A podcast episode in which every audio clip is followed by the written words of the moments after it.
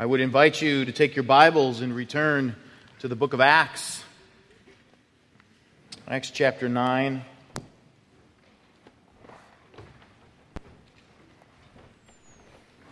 We're picking up in our study of this great book, and we are exploring the conversion of Saul.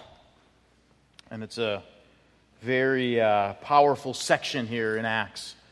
And as Ted mentioned, it really highlights the grace of God. It, it highlights uh, the power of God to save, to take an enemy who's breathing threats and to make him a friend of God and an advocate. I thought about that this morning as I looked on the, the news that uh, one of the terrorist groups out of Africa has decided to turn all of their energies and efforts against the Christians in Africa, to seek to wipe them out and to target them. And as I was uh, reading that report this morning in the news and how this was kind of put out on social media by this group and how they were going to take a play out of the ISIS playbook and go after the Christians in Africa, I thought, you know, this isn't the first time the church has faced this. And the reality is that you cannot wipe out what the king of the world is establishing. And, and one of the great enemies of the church, one of the first great enemies, Saul, became the greatest advocate and, and, and, and I was just been praying for, this morning I was thinking about that. I was praying for the, uh, the leaders of these terrorist groups, that God would convert them and turn them into missionaries. And I think that would be a, a great prayer, wouldn't it? You know, because God can do that and does do that and will do that. And, uh, and, uh, and so we have a great thing before us the power of God and the power of God to save. And, and we're going to see that this morning here as we look in Acts chapter 9 at the conversion of Saul. It's a very familiar story for us um, because many of us are, uh, know this account of Saul and how he, an enemy, and God saves him. And Ted read it for us and, and eventually goes on to uh, be known as Paul. The only re- his name change wasn't any big theological significance. Saul is his Hebrew name. If you convert Saul into Greek, it becomes Paul. And because he was an apostle to the Gentiles, he just took the Greek name. Paul. It just means Saul, same name. I might inadvertently say Paul or Saul. I might flip back and forth. I'm not aware of that. I tried to focus that it is Saul here. But if I say Paul, just in your brain, insert Saul, right? That made sense. I've already lost myself, so you're probably really lost. Don't listen to me. Just surf the net. No, I'm kidding. No, I'm kidding. So we're going to look at this. And this is a pretty interesting story it, it falls at a pretty interesting time in Acts, and I want to just point this out to you so you can see this. Um, last week I kind of mentioned this. Up until this point, as, as the Spirit of God is moving, these great evangelistic revivals are going on, and thousands of people are getting saved. Just these big, massive movements, and, and, and, and so you see it among the Jews, and you know, several thousand here, several thousand here, and then it goes out to the Samaritans, thousands more. And these big movements happen, and then at the end of chapter 8, we, we, we zero in on one conversion, the Ethiopian eunuch. Then in chapter 9, we zero in on another conversion of one person, Saul. And then in chapter 10, we zero in on another conversion, Cornelius. And, and, and Luke just suddenly takes our attention from these big mass movements and zeroes in on these people. And these people are very significant. The eunuch is a fulfillment of Isaiah 56, 3 through 7 the passage Jesus quote when he cleansed the temple, that the eunuchs will be welcomed into the kingdom of God. And that God will give them something greater than, than the heritage of having children. God will give them a name that will never be wiped off the planet, the name child of God. They'll get that name and they'll hold on to it for all eternity. And God's making good, and this Ethiopian eunuch becomes the first fulfillment and the first time that, you know, the first the kind of entrance and, and the moment where God has made good on that promise in Isaiah 56. Of course, today, chapter 9, we see Saul. He's the fulfillment of God saying, I am going to bring people from every tribe and nation into my kingdom, and they'll have a seat at my table. And Paul is that apostle that goes out and does that. Powerful. Chapter 10, Cornelius, he is a Roman soldier his conversion to faith in Christ is important because he's the one that, that God uses to convince Peter that, God re- that Jesus really is Lord of the nations. Peter has some major hangups with this. He's struggling. And uh, Cornelius is the one that helps him overcome that. So these stories are very important. And the reason, and Luke focuses on them to help us understand how the gospel is advancing. And we noted this past couple weeks that there are kind of three things that go on as the gospel's advancing. And these three streams I'm going to point out for you almost every week, Lord willing. And the goal is this to show you these streams to understand how God unfolds his gospel. And the three streams are this that people were following Jesus, right? They, they saw their faith in Christ as, as, as a way of following him. And that in the course of this, they cared for others. And in the course of caring for others, they advanced the kingdom. And those were the commitments of these people. We're disciples of Jesus. We're going to follow him no matter what. We're going to show care for others. And we're going to recognize that we have to advance his kingdom. Now, what we're going to see today is that following and caring and advancing is tough. It is very tough. There's struggles at all points of those. Huge struggles. It's tough to follow Jesus. It's tough to submit to him as Lord and to say, Your agenda is more important than my agenda. That's tough, isn't it? That's a tough thing to do. It's tough to obey him. It's tough to, to say, Yes, I will submit and surrender my life to you. It's tough to care for others because people are sinners, and it's tough. And it's tough because sometimes caring creates risk. We're going to see that today. It's tough to advance the kingdom. Why? Because people hate Jesus and they stand opposed to it. And we're going to see those difficulties emerge. In fact, you see in your outline, there's a tension here. A tension between following and caring, and a tension between advancing and caring. There's just tension everywhere. And, and as we go through the story, I want to highlight these tensions for you.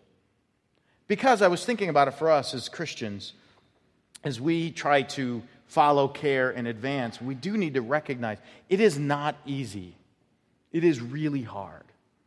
And I want us to get a glimpse of this, but I also want us to get a glimpse of, of, of the power of God and the power of the gospel and the sovereignty of God and these great truths about who God is and how He upholds and, and works and how He's in control. And, and as you see God in this and His power, that is what takes the pressure and the fear away. When the reality of the fear of following and caring advancing becomes bigger than God, then we shrink back in all three of those areas.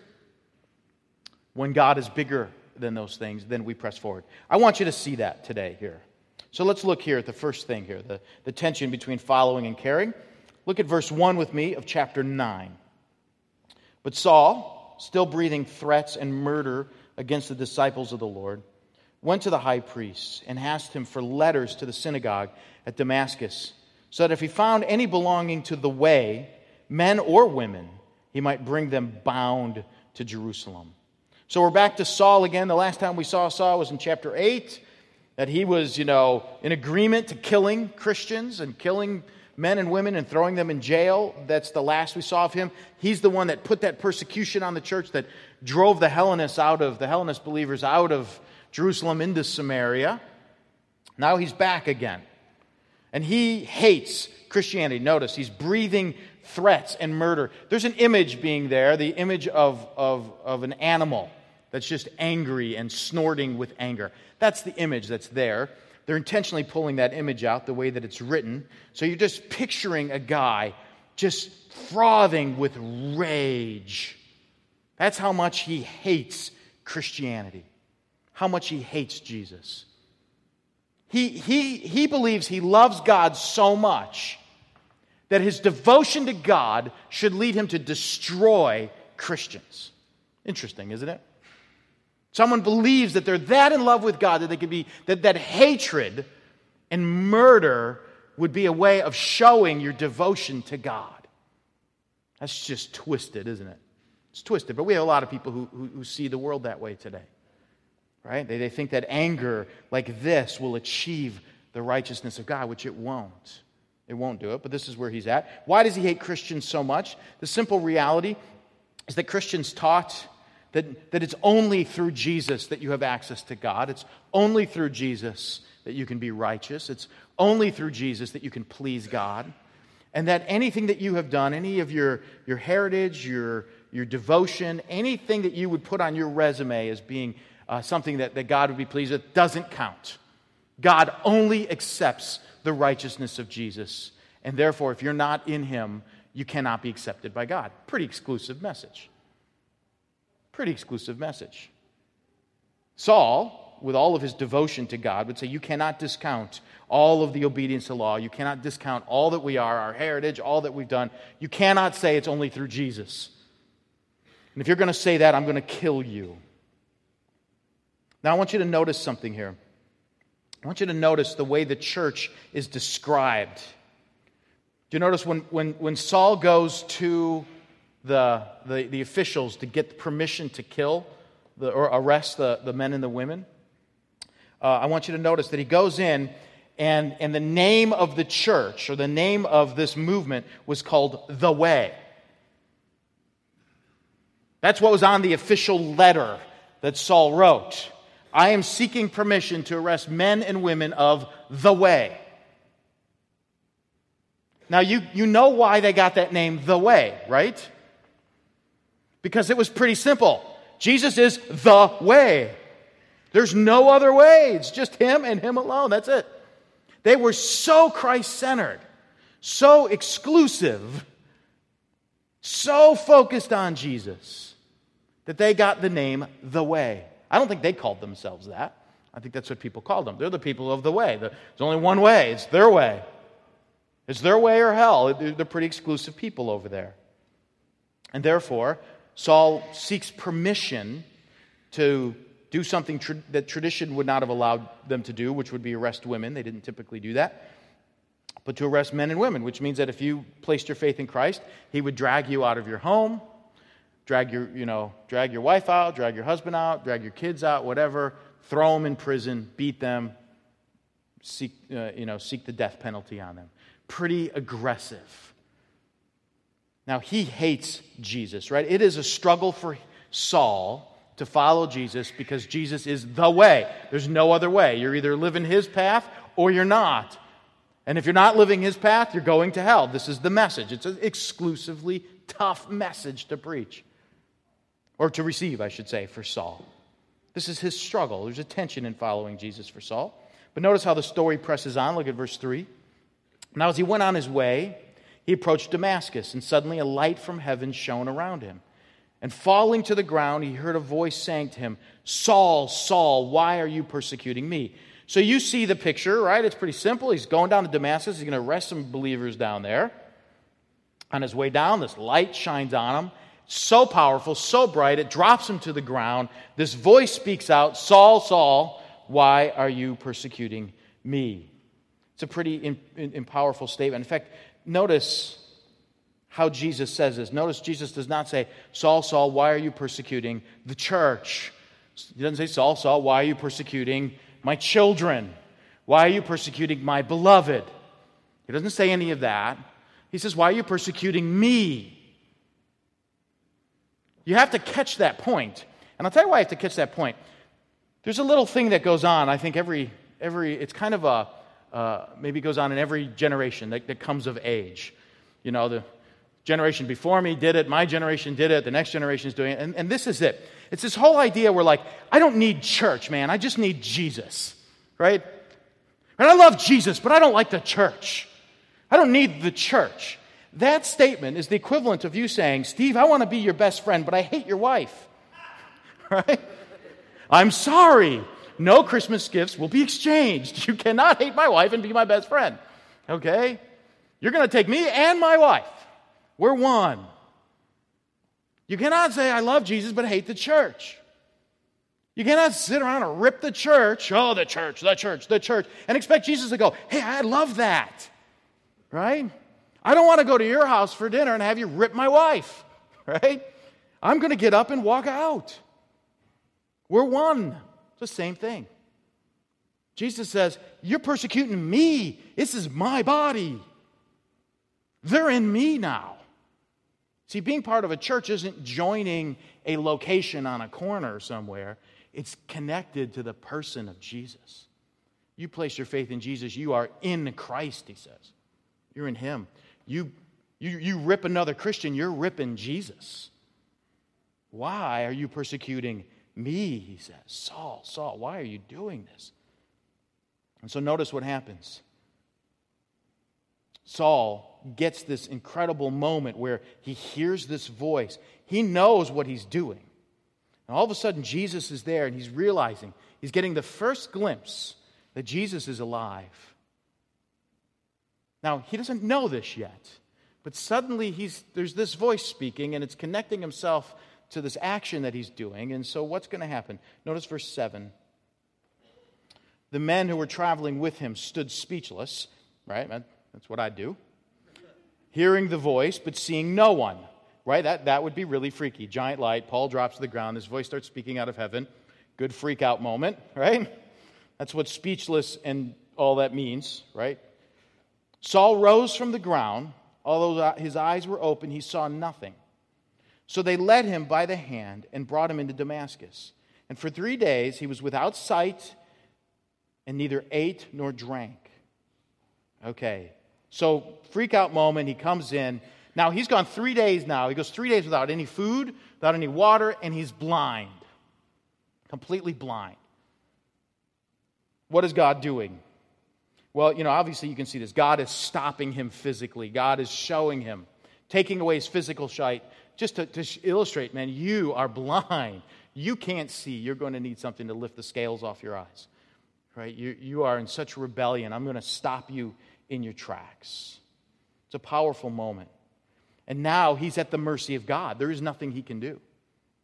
He's so distraught. He's not eating or drinking, so his body's getting weaker. Three days without water, that's a long time. I don't know physically what happens, but, but I do know you get weaker, right? Without food or water for three days. And of course, the stress of the whole thing. And so he's there, he's laid up. Now, notice what happens. Verse 10. Now there was a disciple at Damascus named Ananias. The Lord said to him in a vision, Ananias, and he said, Here I am, Lord. And the Lord said to him, Rise and go to the street called Straight, and at the house of Judas look for a man of Tarsus named Saul, for behold, he's praying. And he has seen in a vision a man named Ananias come in and lay his hands on him so that he might regain his sight. So now we have this guy, Ananias. This is his one moment. This is it. This is his big moment of fame. We don't know anything about Ananias other than he lives in Damascus and he's a Christian. And God appears to him in a dream and says, I have a mission for you. There's this guy, Saul. I've shown him you in a vision. You need to go lay hands on the guy so he can get his sight back. Now, you're Ananias. You're kind of you're nobody, right? You're not, you're not Peter preaching to thousands. You're not Philip disappearing and showing up in one city when God moves you to another. You're not part of these big miracles. You're not healing people. You're just an average guy in Damascus. God speaks to you in a vision which would get you really excited. And you would think at this moment, you'd say, This is it. This is my moment. I get to show the gospel love to this guy named Saul. How does Ananias respond? Is he excited? Of course, he's not excited at all. Notice his response. I think his response is way more balanced than my response would have been. So I give him a boatload of respect for this response. I'm not trashing him.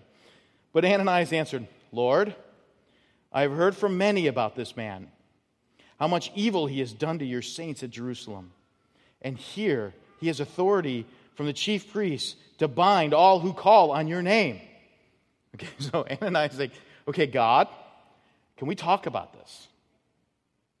Uh, you know that he has like legal authority to arrest me, you know, like, like I don't see the upside of this.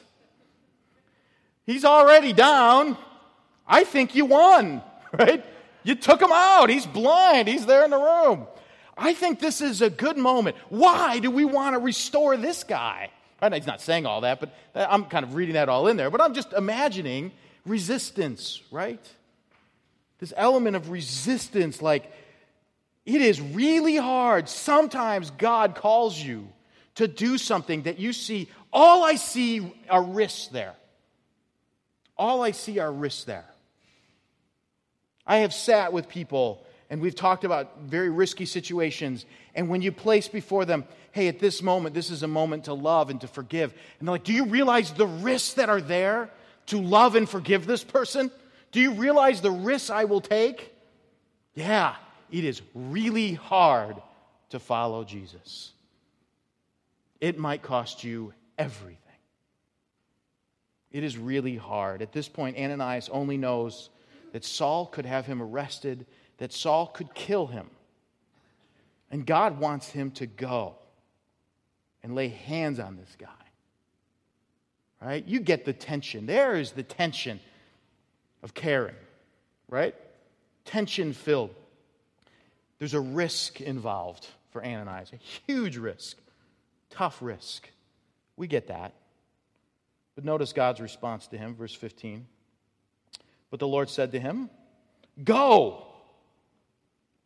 Right? I mean, that's, that's about all that needs to be said at this point, but God is gracious and is going to help him understand it. Go, for he is a chosen instrument of mine to carry my name before the Gentiles and kings and the children of Israel. For I will show him how much he must suffer for the sake of my name.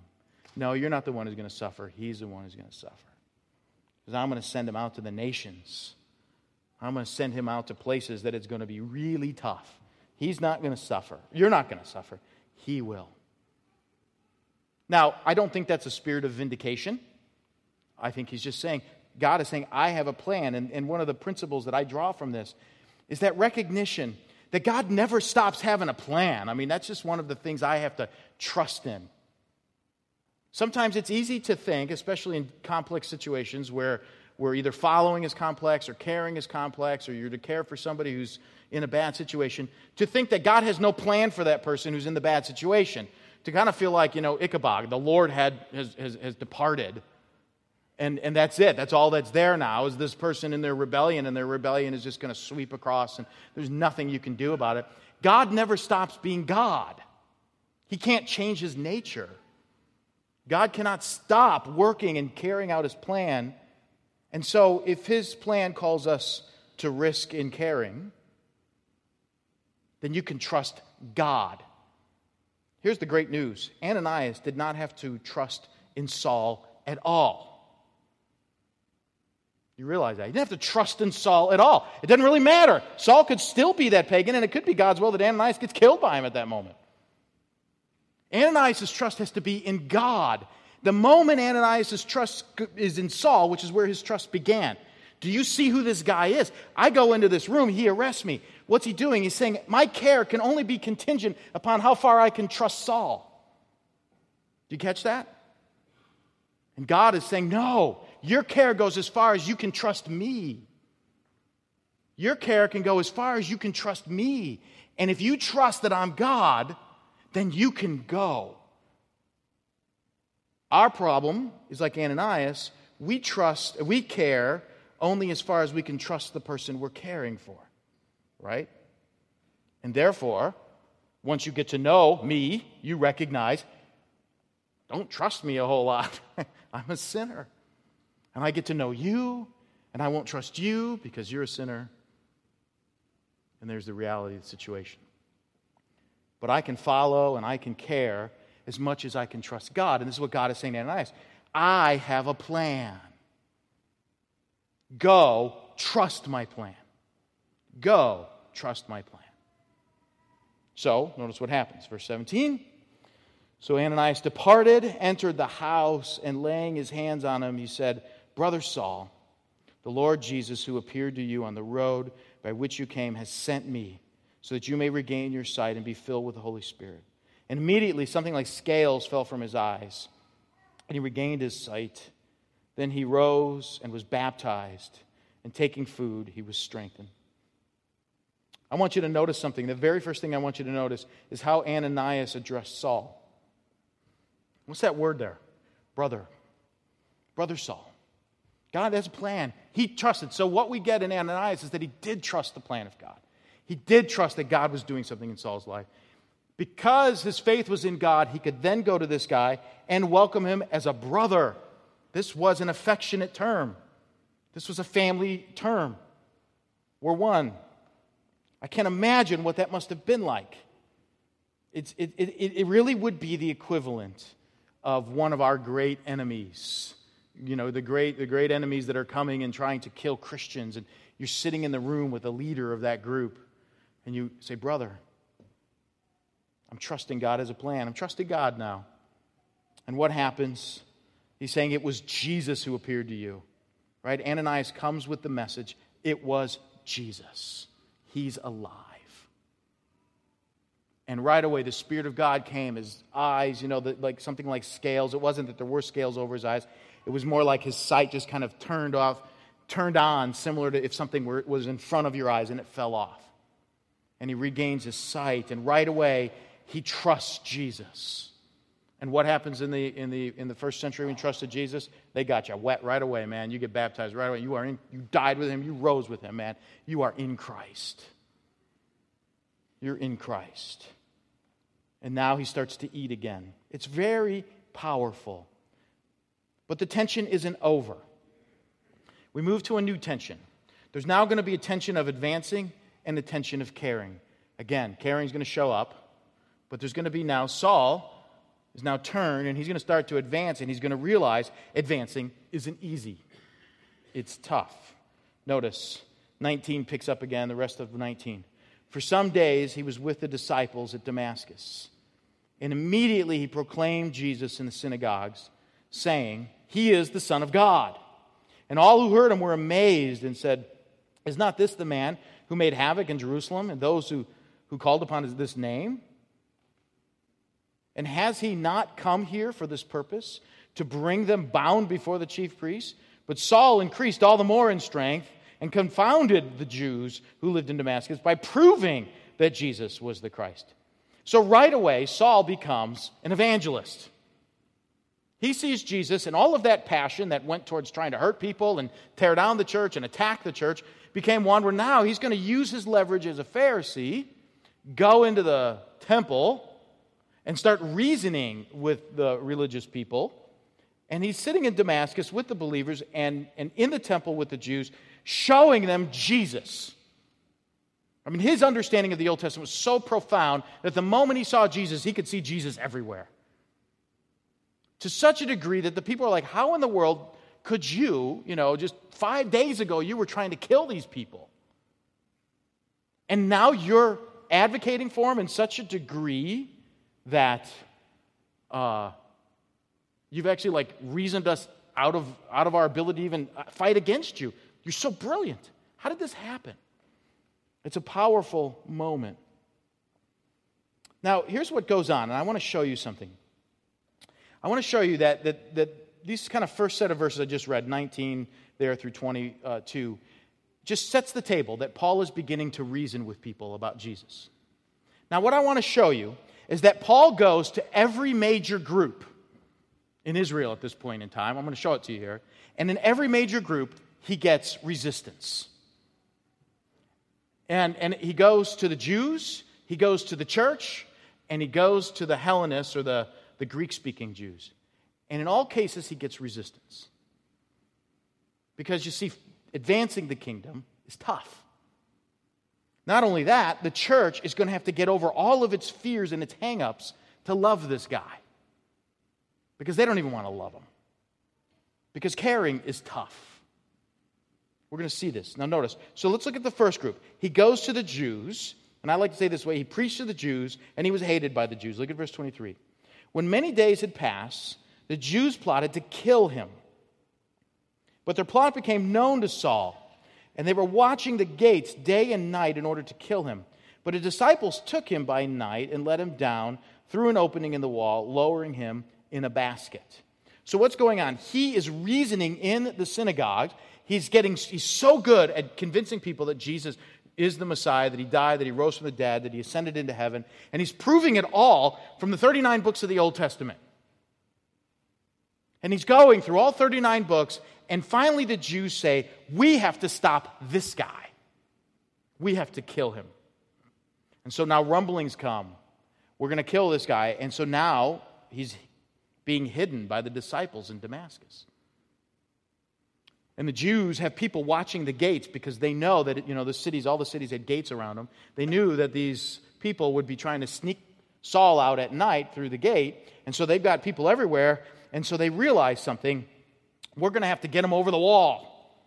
So they make this basket, and they, in the middle of the night, they lower him down this wall, and, uh, and he has to escape out of a city because the Jews want to kill him there. They hate him that much. So now, what's he going to do? Well, you go back to Jerusalem if you're Saul. Go to the church. But the church struggles. So now he goes and he preaches to the church, and he's resisted by the church. He's not hated by the church, but he's resisted. Notice verse 26. And when he came to Jerusalem, he attempted to join the disciples, and they were all afraid of him, for they did not believe that he was a disciple. But Barnabas took him and brought him to the apostles and declared to them how on the road he had seen the Lord who spoke to him, and how at Damascus he had preached boldly in the name of Jesus. So now Barnabas shows up in the scene here. But Saul comes into Jerusalem. Christians are running from him. And he started to say, No, I'm a believer of Jesus. They were trying to kill me in Damascus. Trust me. Yeah, right. This is one of your plots. You're going to infiltrate your way in here, and then you're going to kill us all. We don't want to care for you. We don't, we're not accepting you into our fold. There is absolutely no way you can believe, be a believer in Jesus. You, you understand, we have spoken. We know everything, and there's no way that God could work in your life. Now, they weren't being that harsh about it, but they're, they're struggling, and you can understand the fear, can't you? Right? You can understand the resistance. Sometimes God works so powerfully that He just moves beyond our capacity to comprehend. That's what you have here. They can't get this, they're struggling. So, what has to happen in order for the church to care for Paul? Because right now, he's a wanted man. There are Jews who are trying to kill him. He needs some kind of safe protection, doesn't he? And he needs the church to come in. What needs to happen? God raises up Barnabas. Barnabas, we've heard of Barnabas before. His name means son of encouragement. He hears the story of Saul and he advocates for Saul to the apostles. He goes and he says, No, guys, this is, he's the real deal. Jesus spoke to him. And Barnabas puts everything on the line, uses all of his reputation, so to speak, to convince the apostles. And it works. So now the apostles accept him. So now Paul is in Jerusalem. In Jerusalem, there are Hellenistic Jews. Hellenistic Jews are Greek speaking Jews. So he's already got the, the Hebrew Jews mad at him. So he's going to now shift his attention to the Jews that are from you know, other countries Turkey, Iran, Iraq, that are there in Jerusalem. And they don't speak Hebrew, so they're going to speak Greek or Arabic. And so now he's going to reason with them, and he preaches to the Hellenistic Jews, and he's hated by them. Notice what happens in 28. So he went in and out among them at Jerusalem, meaning the disciples accepted him. And he preached boldly in the name of the Lord. And he spoke and disputed against the Hellenists, but they were seeking to kill him. And when the brothers learned this, they brought him down to Caesarea and sent him off to Tarshish. Okay, so now he's with the Hellenists and he is explaining to them Jesus. They're arguing back. What happens? They now want to kill him. So now Paul has basically the entire Jewish population hating him, wanting to kill him. Because he so understood the person of Jesus, was so good at articulating Jesus, that the people wanted to kill him rather than submit to Jesus, because in order to follow Jesus, you have to follow him as Lord. People are okay with a nice, fuzzy, cuddly Jesus. They like that. But the King of Kings, Lord of Lords, the one that you must follow with all your life, people don't want to hear that message, right? They want, to, they want Jesus added to their life, but they do not want to submit and surrender their life to Jesus. So uh, they don't want to hear that message, but yet Paul convinced them. So what are the, what's the church do? They send him back to his hometown, which is kind of up in Turkey the southern part of Turkey. So they smuggle him, take him from Jerusalem up to Caesarea, so they go up north. And then they keep going north, and they eventually take him over to southern Turkey, where he hides out for quite a while until everything calms down. Okay, there's the conversion of Saul. Very powerful section. But here's the reality of this story there is a tension when you follow Jesus. There's a tension. Paul felt the tension, and everybody he preached to felt the tension. What's the tension? The tension is Jesus is the risen Lord and Savior. That's the tension.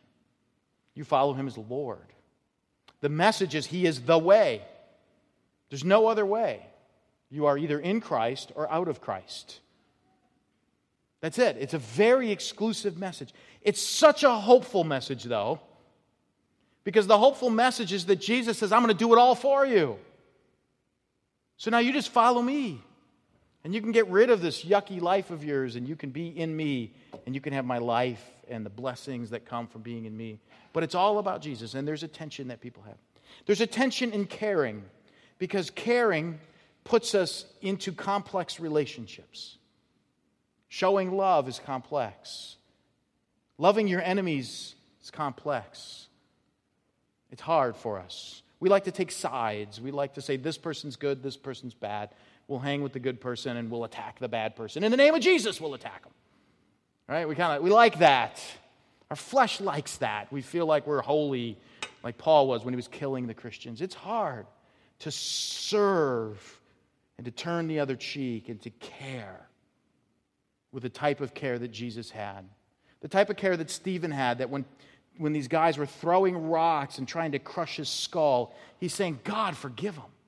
Forgive them. They have no clue what's going on. Have mercy on their soul. It's so hard. Mercy is not the first response when we're sinned against, right? It's not the first response. Justice is. It's hard to care. But following Jesus and caring for others leads us to that tension. There's a tension in advancing because we do have to stand before people and say, you know, Jesus is the only way. He's the only way. I'm not going to offer Jesus as a way or that all ways are found in Jesus. I'm going to say Jesus is the way, the truth, the life. And you might hate me for that. You might resist that. Family members might not want to have me around at Christmas time for that reason. But it's the truth, right? It's the truth of it. There's a tension in advancing. But in the midst of all of this, our trust isn't in others. And that's the key that we have to recognize. Our trust isn't in others. When, when you're trying to put your trust in others, you know, is this, is this a situation that's safe for me to share? Is this a situation that's safe for me to follow Jesus? Is this a situation that's safe for me to advance? If I'm trying to look at the situation to be set up good enough for me to follow, care, or advance, it never will be. Because my trust isn't in people. My trust isn't in you. My trust isn't in whether or not you do things right. My trust has to be in God that Jesus is the Lord, that, that, that He has a plan, and that He is in control. I have to trust that. If I don't, I will never follow Jesus, I'll never care for others, and I'll never advance His kingdom. Because I'll always be afraid of you. There will always be a risk in loving you. There'll always be a risk in sharing the gospel out there. There'll always be a risk in taking my family to some place where we're going to share Christ and some bad things might happen. I can't go there. I, it's going to risk my family. It's going to risk me. There's always something bad out there, right? And so my trust isn't in that everything's going to get all cleaned up to make it safe for me. My trust is that God has a plan. God has a plan. That plan always isn't going to be as nice as Ananias has worked out.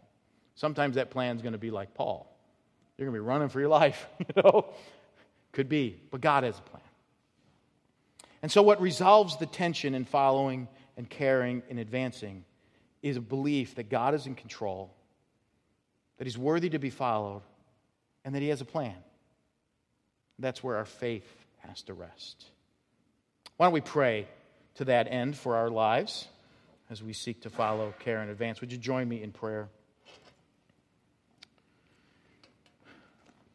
Father, these stories, in, in many ways, we see ourselves in them. We can see ourselves in, in many ways in, in just looking at rebellion of people or looking at struggles that people have. But Lord, I just pray, God, that, that we would see you in these stories. That we would see that you are worthy to be followed, that you are on the throne, and that you do have a plan. And that situations are not running out of control as much as they feel like they are. And therefore, we can follow you, care for others, and advance your kingdom because we trust in you. Lord, help us because we don't. Help us because our flesh doesn't go there. So, Lord, show that to us quickly. And then show us the glory of Jesus that we could rest in that and we can be found faithful as we seek to follow and care and make your name known to the nations. Thank you, God, for these accounts that build our faith in you. In Christ's name, amen.